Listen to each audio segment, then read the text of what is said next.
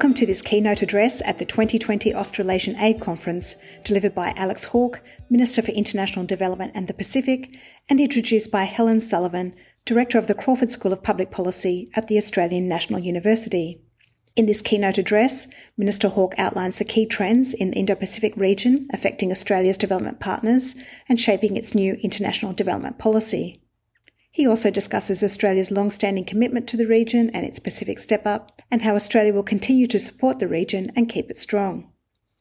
The Australasian Aid Conference is hosted by the Development Policy Centre at the Australian National University in partnership with the Asia Foundation. My name's Helen Sullivan, and I have the incredible privilege of being Director of Crawford School of Public Policy. Um, I'd like to begin by acknowledging the traditional owners of the land on which we meet, the Ngunnawal people, and pay my respects to their elders past, present and emerging. As I say, it's a great privilege to lead Crawford, and uh, Crawford has a special mission as the School of Public Policy. Uh, we bring theory into practice, we bring scholars into conversation with a range of people from different walks of life.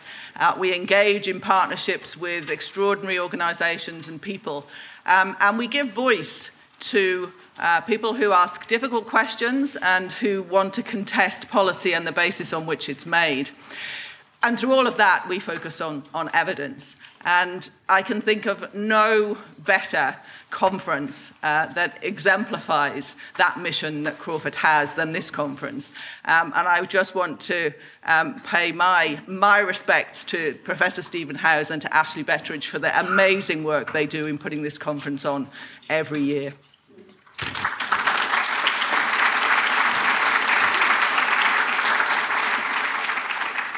So, I'd also like to acknowledge that um, uh, not only is there all of you in this room, and there was a, there was a, a huge queue to, to make sure you got seats, uh, but we also have people in our overflow lecture theatres and people who are watching on live stream, as I was yesterday. Now, one of the traditions of this conference is to have a keynote speech from a senior politician or civil servant.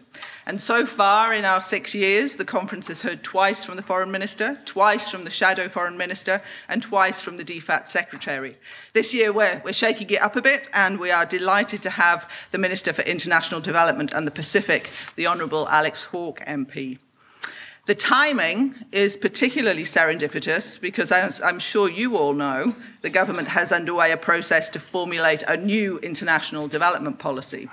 This is a joint project of Ministers Payne and Hawke, and Minister Hawke has been leading the consultation process. It would be unreasonable, it says in my notes, to expect the minister to reveal some new government policy at this conference. Well, I think you might ask him about that. But we do expect to gain some insights into some of the government thinking into this critical area. Alex Hawke has been in Parliament since two thousand seven. He is currently, as I mentioned, Minister for International Development and the Pacific, and he is also Assistant Defence Minister, but he has served in a variety of portfolios from Treasury to Home Affairs, and has a wealth of experience to bring to this role. He'll be speaking for approximately thirty minutes, and he's also agreed to leave time for questions, so get your questions ready. Please join me in welcoming Alex Hawke.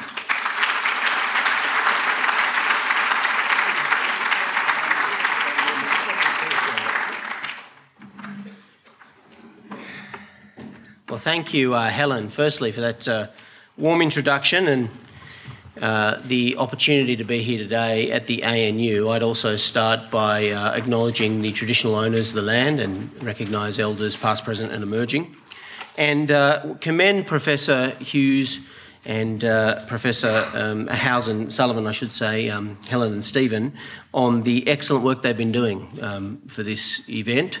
Uh, especially the guests that you've had. Having the Indonesian Deputy Minister yesterday, I think, is fantastic as well to see. Uh, and the very timely uh, uh, conference that you're having here, uh, given that we do have our aid review coming up. And um, absolutely, I'd say, Helen, I was, I had in my notes that I was going to um, reveal things, but you've brought the A B C, so I'm sorry. so, so I'm not able to do that now. So I'll just, I'll just take that page and put it in my pocket. It was supposed to be Chatham House. So we know how well that works.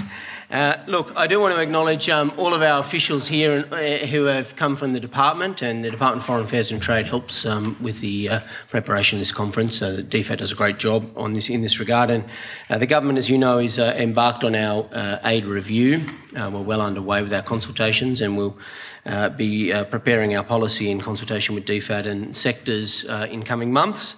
Uh, but with us today we also have our expert panellists, uh, and the government's appointed an expert panel and an advisory panel, uh, both to advise the government on the preparation of its policy, also to test the government, uh, and also to test uh, the rigour of the policy that we're putting together and take input from you. We've got four of them here today. Of course, we've got Jane Prentice, we've got uh, Jack DeGroote, we've got Linda, and we've got James Batley.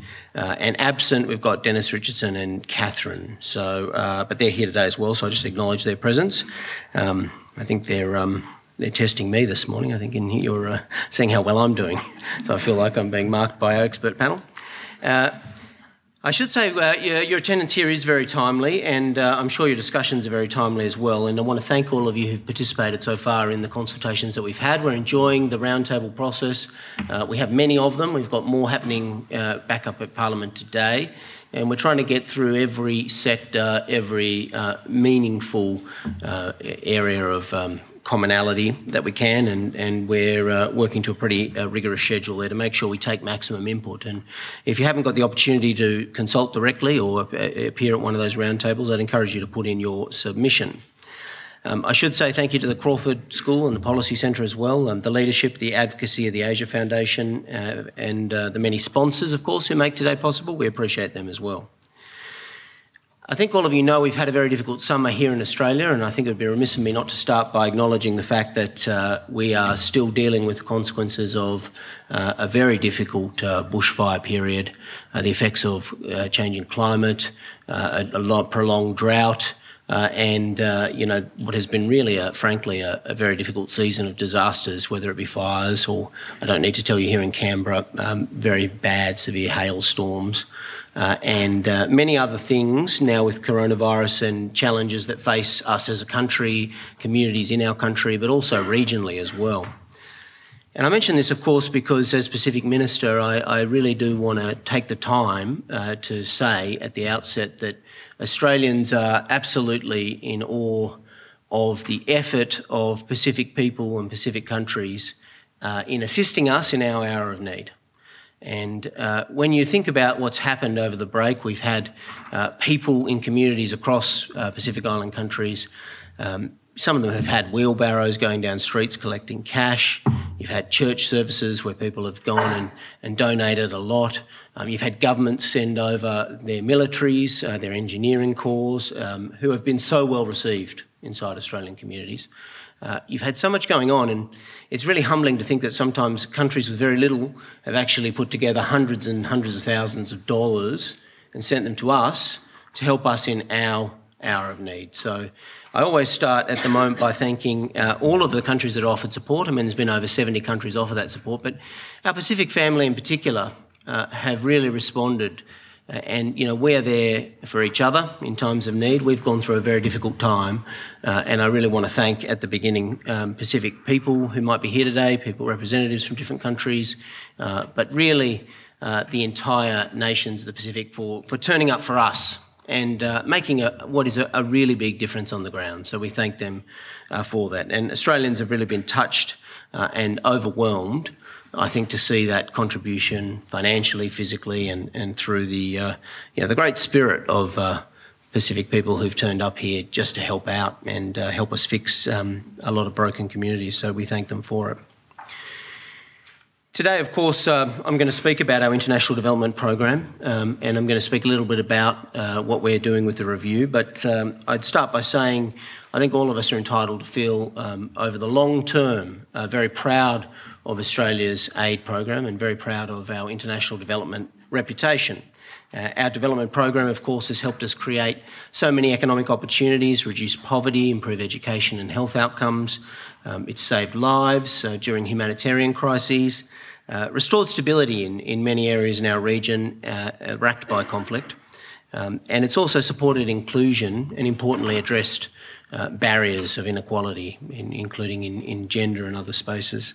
Um, today I want to speak a little bit about some of the major changes and trends in the development in our Indo-Pacific region.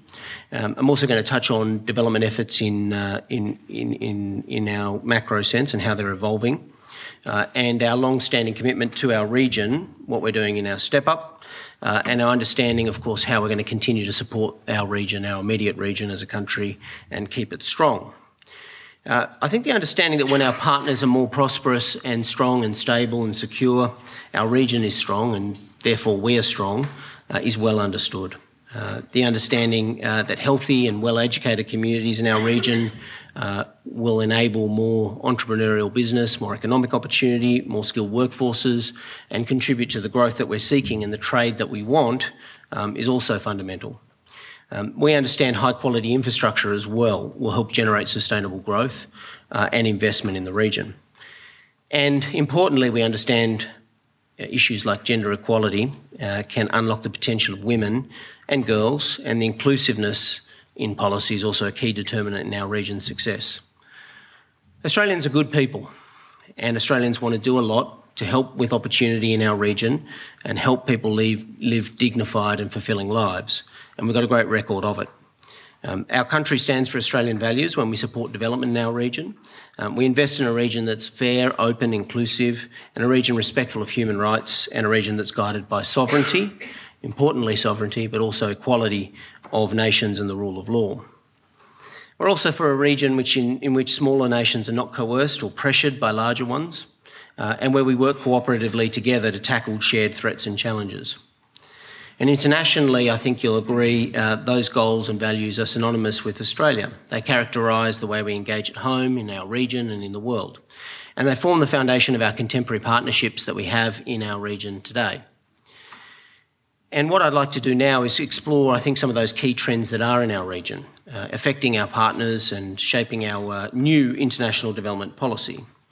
So firstly, our development partners uh, in the Indo-Pacific are experiencing, as you know, vastly different economic trajectories. Um, they all have unique characteristics uh, that shape their development opportunities. And the Indo-Pacific's home, of course, to some of the most dynamic emerging economies, uh, which Australia has deep and long-standing ties to. And uh, we're taking those ties even further by elevating many of those relationships uh, formally uh, to strategic and economic cooperation partnerships. Uh, I think that will bring great opportunity.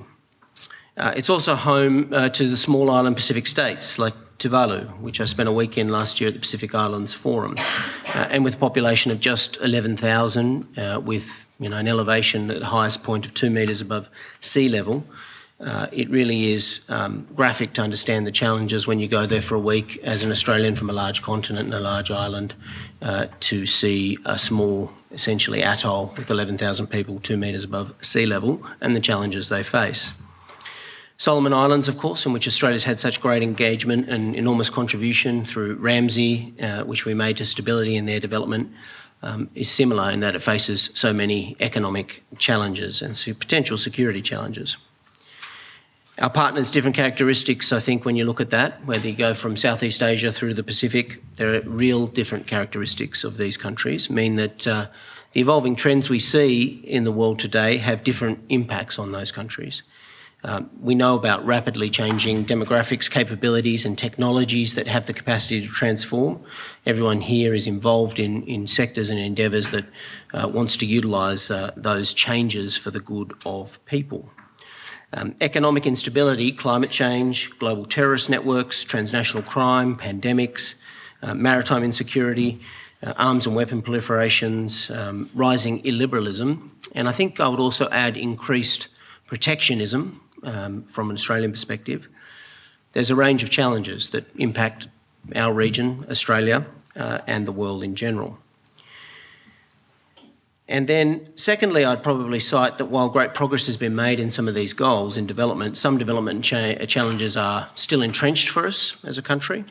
Um, over the last twenty-five years, we've seen billions lifted out of extreme poverty, and the global poverty rate is at its lowest ever point in history, something to keep in mind.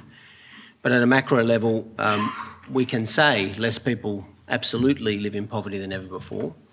Um, but that growth and that endeavour hasn't been felt evenly and hasn't certainly been felt by everybody in our home region and our nearest neighbours. Um, entrenched poverty, of course, stops people from achieving their potential. Uh, it holds back national progress. And uh, when this unequal opportunity exacerbates social divisions, it, uh, it, it does add to instability and adds to the insecurity that we've seen. But I wanted to say uh, up front that I think without in addressing the issue of entrenched poverty, we won't see progress um, against the twenty thirty Agenda and the Sustainable Development Goals, which all of us uh, aspire to see uh, great progress against uh, as countries and as individuals. Thirdly, I'd say our development partners are feeling the effects of geostrategic competition uh, and the international trade tensions that exist in the Indo-Pacific. And we know these trade tensions are playing out between our two major partners, uh, the United States and China. It's not exclusive to those countries. Trade tensions are at an all-time high at the moment. But they do impact our partners. They do impact our ability to unlock trade uh, potential with our development partners. Uh, and uh, it will continue to have a big impact on our region and the world. And while the ambitions, I think, of a more ambitious and uh, assertive China uh, are expanding, uh, the reach of its political, economic and strategic influence continues to grow. The status quo in our region is absolutely being challenged by this growth and this change. And the difficult and important questions that come to us as a government and comes to us through our development program and aid program follow from uh, challenges to the status quo. And those important questions include, you know, about our institutions and the rules and the norms that we've all grown up with that underpin foreign affairs, that underpin trade, underpin security and development relationships. Include, uh, you know, do our institutions and rules reflect the current global realities? Are they fair rules? Um, do they work as intended, and how do we reform and strengthen those rules? And these are important questions to consider too in any discussion about development.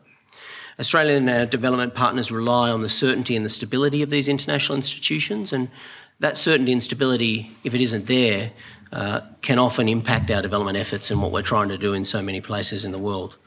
So Australia's position has been and will continue to be ensuring that these international rules and the international order does remain robust and effective in the face of unprecedented challenge. And I'm sure you'd agree with me that's an important uh, thing for Australia to endorse. Um, open trade and investment, uh, being a trading country, is key, and we, we see it as a key and economic uh, enabler of growth for our development partners.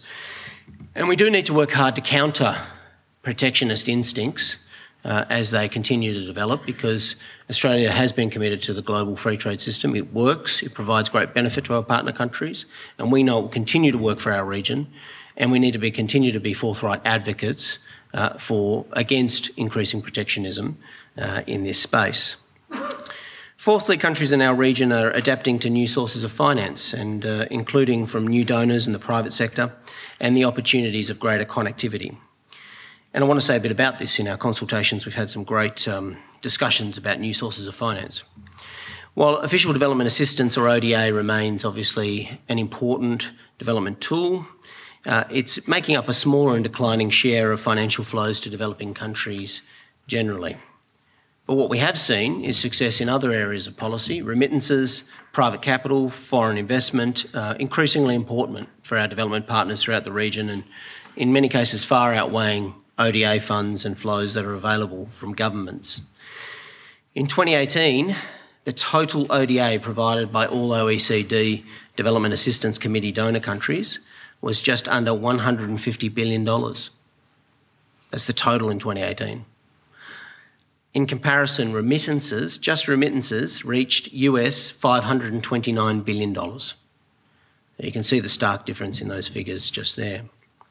I'd point here locally to the success of this philosophy as well when you look at the fact that Tongan workers, for example, have been picking fruit in far north Queensland, in meatworks in Western Australia and South Australia under our seasonal worker program and labour schemes, uh, have achieved great success. In Tonga this year, for the first time, uh, the total value of the remittances now exceeds the O D A development assistance that we provide to Tonga. Uh, and this is a big change, but a big success story for government policy in seasonal worker programs and the Pacific Labour Scheme, uh, meaning that we are seeing from our market, from opening up our labour market, opportunities directly flowing to people in Tonga at a greater rate than the government can provide. Um, we know these remittances also succeed in an area of policy that's very tricky for government, in that they flow directly to people in very remote and regional areas. And I can tell you, as a government minister in many portfolios, it is very, very tricky in policy to succeed in Australia or external to Australia to get money to flow to regional and remote areas. It's very hard to do. Uh, but yet the Labor schemes have led to challenges emerging in regional areas of high flows of incomes that we have to address. So we have success, but we also have to continue to monitor and adapt to that success. For our development partners, of course, um, other opportunities have emerged, new donors, external sources of finance, and they offer great opportunities uh, to boost economic growth as well. But we know our partners need to tread carefully. They need to steer clear of investments that are economically or environmentally unsustainable or that create crippling debt burdens. And Australia, of course, has uh, advocated strongly and assisted our partner countries uh, against taking on crippling debt burdens or bad debt uh, that will, of course, punish those countries. For Australia, it does mean our O D A needs to be avoid, it needs to avoid duplicating the role of the private sector and other sources of finance, which I believe it, it does. And it needs to help countries in our region harness investment opportunities um, to get that durable and sustainable development outcome that we're all seeking. And finally, I'd say Australia and our development partners will face new and unexpected challenges, um, which of course will and potentially disrupt development gains. Uh, and as you know, and I don't need to tell this audience um, from the people who make it up, development is uh, a long-term undertaking, and the government's very cognizant of that. As a development partner for countries in our region, Australia is valued because we do stay the course, and we will continue to stay the course. Uh, we're also valued by countries in the region for being nimble and responsive where necessary, and ready, ready to respond to new priorities of partner countries. So conversely, while we understand the importance of long-term and enduring programs, we have to be able to do both. We have to be able to respond to the new priorities of our partner countries when they do emerge. And that's an important part of the competitive advantage um, as a partner uh, that we need to reflect in our approach to the future. And I'd cite the outbreak of the novel coronavirus is obviously another example of an immediate emergent threat in our region. Uh, something that we regard as a first-order priority. The health and safety of people in our region is a first-order priority for the government. Uh, and we've taken a range of measures al already, as you know, to help uh, the, with the safety and well-being of Australians here and abroad. But we're also supporting uh, the Pacific with the threat of coronavirus. Uh, and we're taking measures. We have already taken some measures, and we're preparing more measures, as you would expect us to be well prepared in the case of an outbreak. Uh, you might already know, of course, that the government as well includes funding through the Indo-Pacific Centre for Health Security, which works with the W H O and the international partners on longer-term approaches to health in the region. Um, but the full human and economic cost of coronavirus won't be known for some time. But we make the commitment that we'll work hand-in-hand with international partners to ensure development gains are not lost in any of this, and uh, we, we keep an eye on that all the way through. And of course, what I'd also say is uh, one of the longer term and significant challenges, especially to our region here, is climate change. And we know that as climate change, uh, climate change impacts Pacific countries, extreme weather events become more frequent and disasters emerge more often. Um, we need to prepare uh, and be resilient and have climate adaptation as part of our approach with our development program.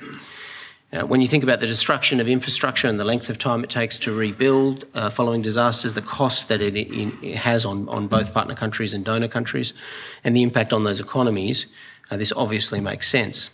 Um, climate change continues to pose one of the greatest threats to the development of this region. And uh, we do share the deep concerns of our Pacific partners about the potential impacts of climate change, and we will help them mitigate against it. So twenty nineteen, you might have seen, we announced uh, uh, five hundred million dollars uh, over the next five years to build regional climate and disaster resilience, following on from the previous commitment of three hundred million dollars over four years.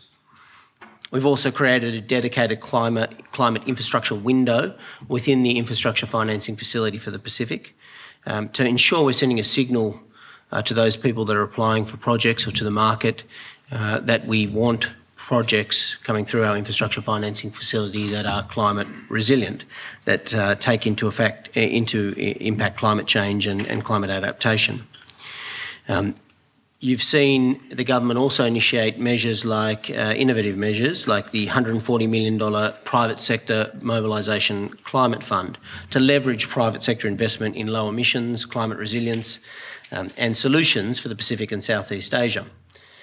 And uh, climate adaptation, I think, and resilience will continue to be a top priority for our neighbours, and therefore it will continue to be a top priority for the money that we're spending and the way we spend that money uh, inside Pacific countries.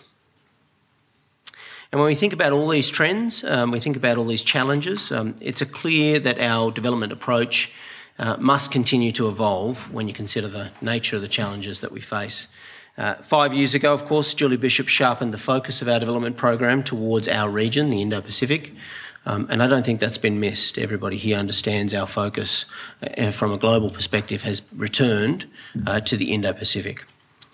Um, this government, of course, is strengthening the focus of our development efforts again on our region where we have the strongest relationships, um, our national interests are the sharpest, but also we can have the greatest impact on developing countries. Uh, three years ago we released the White Paper, the Foreign Policy White Paper, which provided our framework um, for our international engagement, including development. But since that time, you know the, change, the changes that have occurred. I've mentioned many of them already. Um, the, the challenges to prosperity, stability, and of course uh, resilience um, will continue. And in the Pacific, you know we've had a particular area of policy to, to deal with those challenges, which are, is our Pacific Step Up, uh, and uh, leveraging economic assets, cultural ties of both government, but the private sector and the business community. Uh, and, of course, that is an ongoing effort. We also need to continue to modernise our development approach so it reflects contemporary partnerships in the region uh, and ensures we have a joined-up approach across government efforts to respond to new realities. And today I'm pleased to share some of the priorities of the government's new development policy, uh, and I'll do so. I've deleted the page, Helen, with the A B C filming away. So, you know, I have to, you have to remember that future years. Um, But I will talk a little bit about those priorities now because I know that you are keen for me to speak about our new development policy at this juncture. So under a new development policy, we'll have a strong focus on the Indo-Pacific uh, and we will differentiate our approach with Southeast Asia uh, and the Pacific, recognising they are different and unique regions. Um, we'll recognise the diversity that is in the region, the varied development outcomes we're seeking and the challenges, uh, and the The particular nat- nature of those bilateral partnerships, which really do differ greatly between countries in Southeast Asia and the Pacific. So as Minister for the Pacific, of course, you'd expect me to have a particular interest in the enduring development effort, but this is very much a joint effort between the Foreign Minister and myself so that you don't get too much Pacific bias, but I'm going to put my hand up and say I am absolutely biased in favour of the Pacific, which you'd expect me to be. But there's a tension between ministers, and the Foreign Minister, of course, um, Uh, and myself worked very closely together on formulating that approach. I would say, of course, to you, though, that the Pacific will re- remain uh, uh, signally important to Australia because it's where we live, it's our family, as the Prime Minister says, it's our backyard, it's where we have the most historic and cultural obligations, uh, even when you think about it from the perspective of our Aboriginal people and their descendants in Melanesia over time beyond memory. It's therefore important we remain the biggest contributor of O D A to that region, and we are, and the government, of course, will spend our one point four billion dollars into the Pacific this year. It's a record amount from an Australian government, so whatever you do read or hear about about um, the aid budget, the one point four billion dollars is the largest amount that has been spent on the Pacific by any Australian government, uh, and, of course, that will continue to remain a high amount. Um, we know that will make a key contribution to building resilience and economic growth and social development in our neighbourhood. Um, and I can say to you in the second year of uh, the Morrison government's Pacific Step Up, we have made significant pro- progress uh, in, in partner countries. Uh, you know, you can see the outcomes that we've achieved in, in even through our uh, opening up access to our labour markets and the, the very uh, great difference that is helping, uh, you know, people in, in Pacific countries. But we've also completed, as you know, the Coral Sea Cable to um, Honiara and to Moresby, Port Moresby, uh, which is a, a great investment in enabling infrastructure, that connectivity I spoke about earlier. We know that the high-speed internet has the capacity to revolutionise the lives and livelihoods of millions of people, particularly young people in the Pacific, which we know countries are young, emerging populations, uh, uh, very, very young countries that need the opportunities of the high-speed internet and greater connectivity. But as you know, we've also done our two billion dollars financing facility that will help with transformative um, infrastructure projects, um, high-quality infrastructure. But that includes, of course, as many people ask me about, social and environmental infrastructure, um, safeguards, uh, you know, uh, training and employing workforces. And uh, it's a facility with our partners that will help avoid unsustainable debt burdens for high-quality infrastructure using Australian uh, expertise, which I think is perhaps the most important thing that we can do, is have that expertise provided to our partner countries. Um, so you will see it, I think, ensure Pacific countries have great choices when it comes to infrastructure financing, and putting in a climate window into it, of course, signals our very clear intention about the, the quality of the infrastructure and the uh, imperatives that we expect. And you'll see us expand, of course, the Pacific Labour Scheme and the seasonal worker programs. We're not finished with those. We want them to increase. We want volumes to increase. We want access to increase, and the government will continue to pursue it. Um, we've got more than eight hundred people from across the Pacific already working in a wide range of sectors in Australia, learning new skills and contributing remittances um, through our um, labour scheme. Uh, but we no longer also, importantly, look at our O D A in isolation, neither in the Pacific or in other, other parts of the world. And that point I would make is that uh, in this review, we will uh, obviously be looking at the whole of government effort better than we ever have before. Better integration uh, across government, that is, what is the totality of what we spend and do in our partner countries across government agencies, whether it is O D A eligible or whether it is not O D A eligible. And I think you'll agree, better mapping the effort of government in the sectors that we're contributing, in the countries that we're contributing and regionally, will give us greater understanding and greater capacity to see the impact and the outcomes that we're having. Equally as important, I think, Australia will continue to be a leading economic development and security partner for Southeast Asia, um, but our approach will be different from the Pacific Step Up, and the Pacific Step Up is a particular policy designed to understand and enhance our region. But Southeast Asia uh, will remain, of course, um, and Southeast Asian countries will uh, be uh, very important to our development assistance budget. Uh, it does total a billion in this current financial year, signifying its importance, uh, but will also contribute, continue to be a leading contributor to humanitarian responses, whether they be crises in Bangladesh and Myanmar. We've already provided one hundred sixty million dollars um, since twenty seventeen for humanitarian assistance focused on women, children and vulnerable people, which has had a good impact. Um, we're going to continue to work across ASEAN uh, to, to, to trade, improve transboundary water management, uh, combat human trafficking, Uh, but also continue implementation of the ASEAN Australia Smart Cities Initiative, um, which is helping to unlock the potential in Southeast Asia and Southeast Asian cities. And from July this year, I think it's important to remember that the new Southeast Asia Economic Governance and Infrastructure Facility will also be helping countries to make difficult economic reforms, mobilise finance and implement quality infrastructure projects. Um, and throughout the Indo-Pacific, we'll continue a strong focus, both in Southeast Asia and the Pacific, on gender equality and women's economic empowerment. And Maurice's Minister for Women, uh, you know, uh, with her addition of that portfolio, I think uh, sort of highlights and underscores our commitment um, in that, in that portfolio being added to our development space.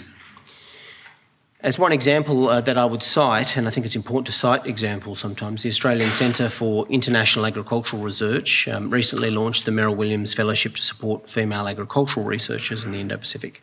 Uh, the fellowships um, uh, recognise the inequality of education and leadership opportunities for women in agriculture, as well as the opportunities to be gained from better research, uh, capability and innovation. Uh, and... Uh, You know, I think this is a good example because we'll continue to ensure uh, development does this, that it does focus on, on gender-related empowerment. Uh, and uh, I think you'd expect an Australian government, even where we haven't been able to achieve the success that we would like, to continue to focus on, on issues like gender empowerment in our near neighbours. We'll also make sure our development programs respect and uphold the sovereignty of regional partners, um, helping maintain their stability and resilience and find pathways to prosperity. And obviously, this does translate to investment in governance, and, and we believe those investments continue to remain important Um, we need those governance investments to make sure progress continues to be made in important areas um, such as human rights. But the new development approach will absolutely modernise our approach to partnerships. Uh, and I think you'd agree, and I think the, the ethos of this age is that we've moved beyond the ethos of uh, donor and recipient frameworks for our relationships, uh, and nobody seeking a return to donor-recipient uh, constructs. Our contemporary relationship for New Guinea example is, a, is, is perhaps, um, to me, one of the greatest um, examples of how we're evolving things through a comprehensive strategic economic partnership, but the close collaboration between governments on uh, budget issues, on development issues, on the co-alignment of governance, development, budget support, and uh, other matters that are very important to us, health, education, security. Uh, those elevated partnerships, I think, are more uh, likely to be the case with partner countries, uh, which will encompass our development policy. Under the new policy, of course, we'll work with uh, those governments to, to help them shape their contributions to their challenges. You'd expect us to collaborate very closely with partner countries, and we'll continue to do so. But we also want to state absolutely that we want to continue to collaborate with partner countries, and all partner countries that want to collaborate on helping people in developing partners are welcome, whether that's China, whether that's India, whether that's Indonesia. Whoever wants to collaborate with us, or we want to collaborate with them, partnerships can produce the best results uh, in development outcomes, and we, we certainly seek those partnerships from uh, partner countries. But we're going to continue, of course, to work and collaborate more, uh, even more closely with the traditional partners that you would know, whether that be uh, New Zealand, um, United States, Japan, the E U, France, the United Kingdom and Canada. And as Pacific Minister, I can tell you the interest and the actual engagement from all of those countries I've mentioned is higher than ever before. It's certainly an opportunity for all of us, uh, you here, us as a government and us as a people, to take advantage of that interest and that engagement and that opportunity to boost those partnerships um, with key partners inside uh, our region. But we're also going to continue to support those multilateral efforts we know make a huge impact in our region and that work. And again, this is where the health and education frameworks uh, have their best impact through some of the regional or multilateral funds. Uh, we've seen uh, funds such as Gavi and the Global Fund, which we continue to fund. Um, we continue to look for those that will have uh, great impact and outcome impact when we're looking at multilateral funding. And you'd expect us to do that. Uh, I also spoke earlier, I would just say lastly, about the increasing important role of the private sector in development, and uh, there's no doubt we'll continue to emphasise that. There is great scope to better harness personal, cultural, community connections, but also the private sector and the private sector collaboration uh, with our development budget. And we'll look, look to you for those um, contemporary suggestions and those contemporary offers about how the private sector can continue to contribute to development outcomes. And of course, we need to look at how we can continue to strengthen our partnerships. Um, I shouldn't leave the best bit to last for you people, from N G Os, including through the Australian N G O Cooperation Program. You've probably been waiting for me to say it. Um, we're currently partnering with fifty-seven accredited Australian N G Os. Uh, I know many are here today, and we welcome you. And obviously, we regard you as uh, seminal in the delivery of our development programs, and you'll remain so. So, you know, we'd encourage you to have as much input into our review well, as you can, um, with an eye for, you know, what is a contemporary um, update needed to our policy. Finally, of course, we'd recognise that the breadth of our contribution from Australia to the development of our region extends um, well beyond our O D A, as I've mentioned. And uh, make no mistake, um, we understand the importance of the development program and the O D A budget and its critical development tool, and we want to make sure it's working effectively and it's part of our wider efforts. But we do need to better align Australia's diplomacy, our trade, our defence, our education, our commercial opportunities and community links with the development program, and it will be a prime focus of, of this review. My own appointment as Minister in first time, a Minister's been appointed in Foreign Affairs and the Defence portfolio, is about that whole of government cooperation that we're achieving into the step up. Uh, we also want to achieve whole of government cooperation into the development space and better whole of government cooperation. And aligning those uh, interests and those policy areas and those expenditures, I think, will make a big difference. So in that regard, I'd also say the new Indonesia-Australia um, uh, Comprehensive Economic Partnership is a great example also of how our trade and development agent agendas can work together to support uh, the regional development outcomes. And uh, I think you'll see that with the visit of the, pre visit of the President uh, just last week uh, and the ongoing elevation of that relationship. You'll see uh, the outcomes in terms of development as well that we're seeking through enhanced partnership.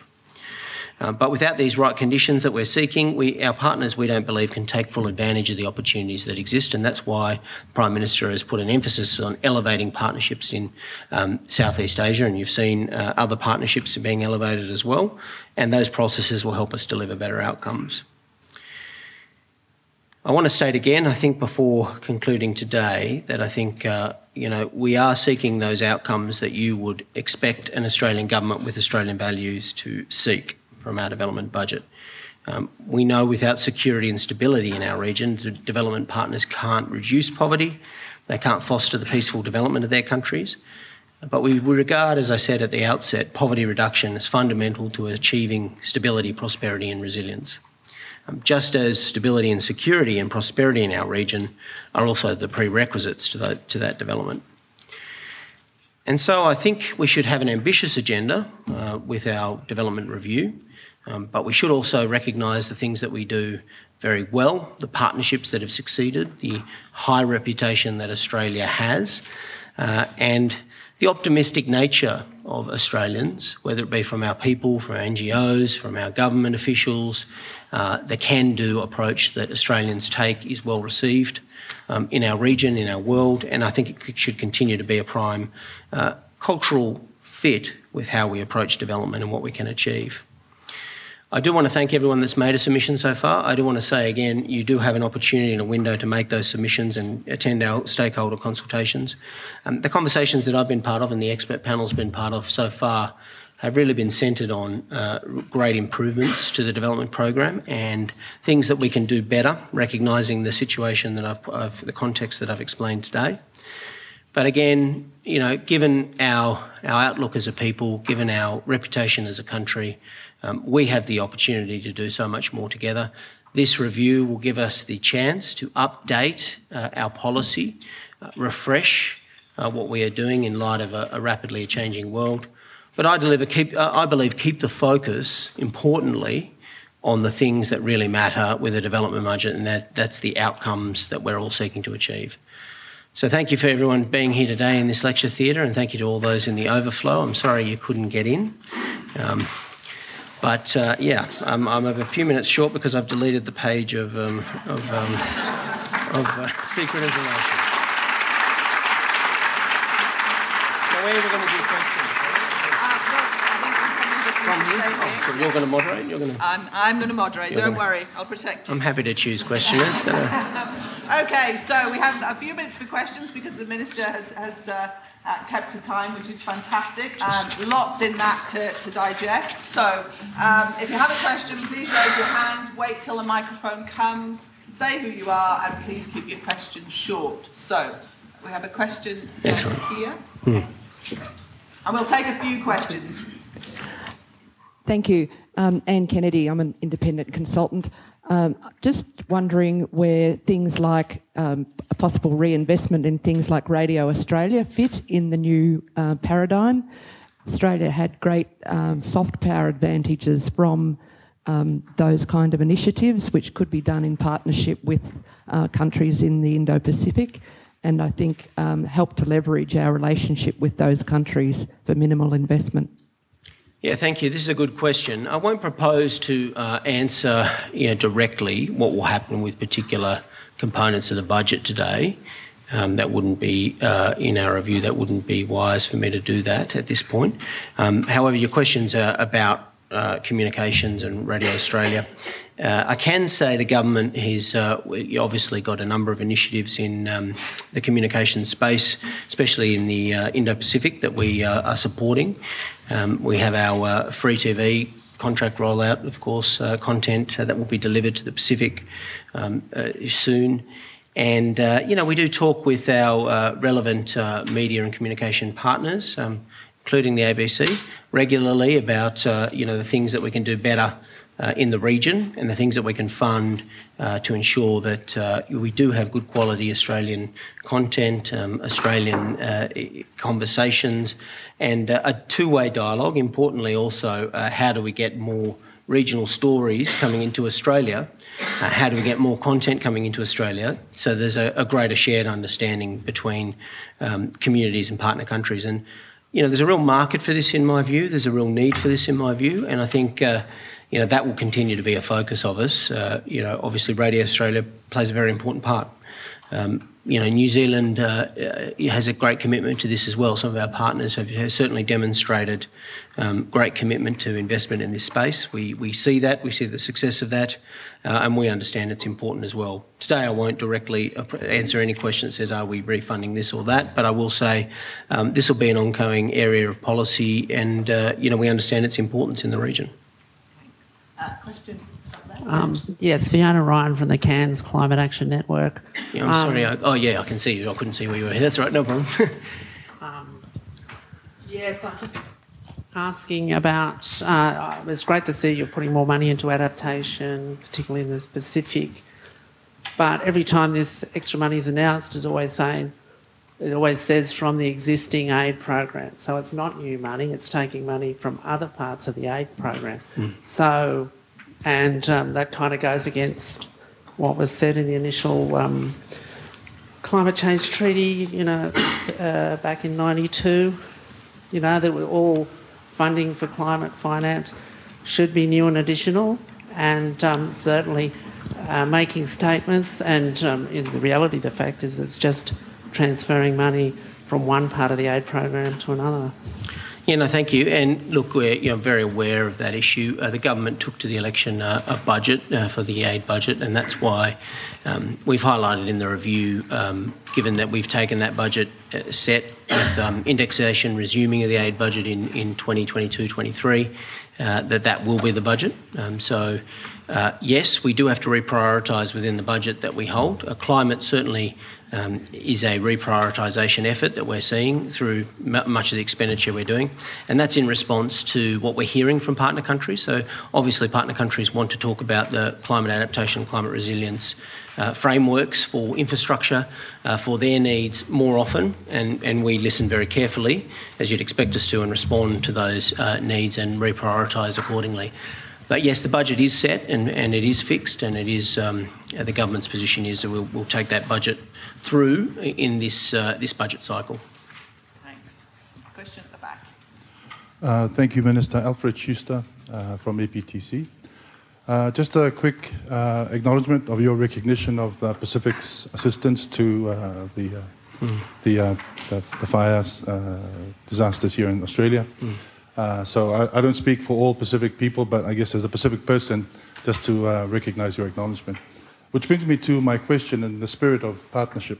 Uh, Australia has demonstrated uh, a very strong commitment to the regional sort of uh, and collective decisions uh, around development, whether it be in education, security, uh, uh, health and so forth. But I guess one of the, the true tests of, of a partnership is not when we're at home, but when we're abroad. Hmm.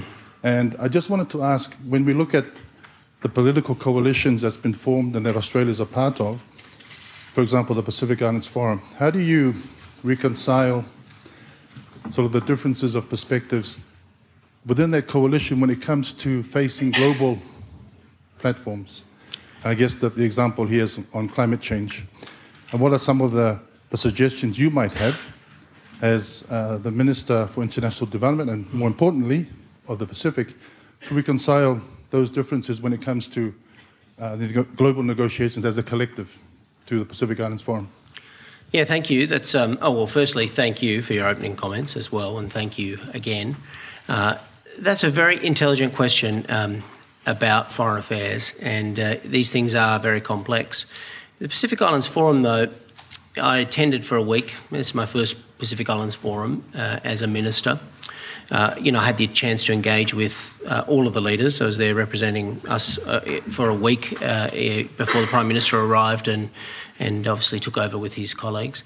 And often the realities of these uh, international forums are different from how they're reported in the media many, in many occasions. Sometimes the information we receive in the public domain isn't the way that the forums are conducted. And I'll give you an example of what I'm talking about there. At the Pacific Islands Forum, you know, there's a whole week there spent on really important subject matter that receives virtually no coverage. One of the best things that I uh, saw there as a government minister in the week I was there was um, a scientific presentation with a policy and political edge on uh, fish stocks in the Pacific and how climate would impact fish stocks, including the relativities of increases and decreasing stocks in various areas. It's not sort of a uniform decrease as you'd expect. There's scientific implications, positive and negative. And for policymakers, I guess those experiences are very valuable. So most of those, uh, in most of the regional forum, this is the premier regional forum, you're right to point to it, the Pacific Islands Forum. So most of the forum there is, is shared partnership, shared challenges, shared discussion, shared progress. And then, of course, there's disagreements, and uh, disagreement isn't always division, I would say, about various different issues. Um, the leaders came to a joint and unified position on the Kaneki two Statement. Australia is a signatory to the Kaneki Statement, as is every Pacific Island country. Uh, that process, I think, is rigorous and robust, but issues are canvassed underneath that that are very difficult challenges, including climate change issues for a country like Australia with an advanced economy, but also climate change challenges for Pacific countries that can be reliant on um, fossil fuels for diesel power generation. How do we overcome these challenges, as well as how do we meet um, our international commitments? And then, of course, as you point out, there are then more global forum in relation to uh, these discussions, and uh, it's, it's absolutely the sovereign right of every country and region to take their positions in the international stage. Uh, Australia does that on a case-by-case basis. Um, you know, we would uh, uh, always... Um, you know, uh, stand up for our Pacific partners wherever we can uh, in all international forums.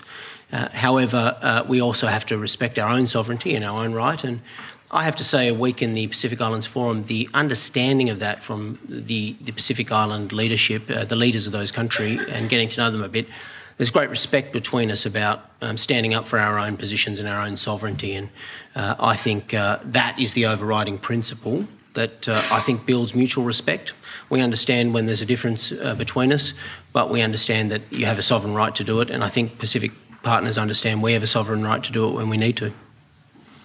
Okay, um, I'm sure that there are lots more questions, but I'm also aware that uh, we have a very tight schedule to uh, to keep to, oh. and uh, your morning tea awaits you. That's great. So, so you're cutting off the questions. Great. I'm Fantastic. Questions, but, I'm happy um, to take more.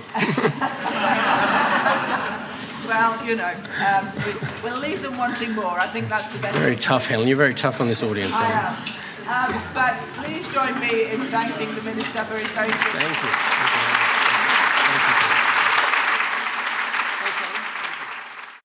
You have been listening to Dev Policy Talks, a podcast by the Development Policy Centre at the Australian National University. To find out more about Dev Policy and our work on Australian aid, P N G and the Pacific, and global development policy, visit our website dev policy dot a n u dot e d u dot a u or check out our blog at dev policy dot org, where you can subscribe to our daily posts, various newsletters, and this podcast. You can also connect with us on social media. And thanks for listening.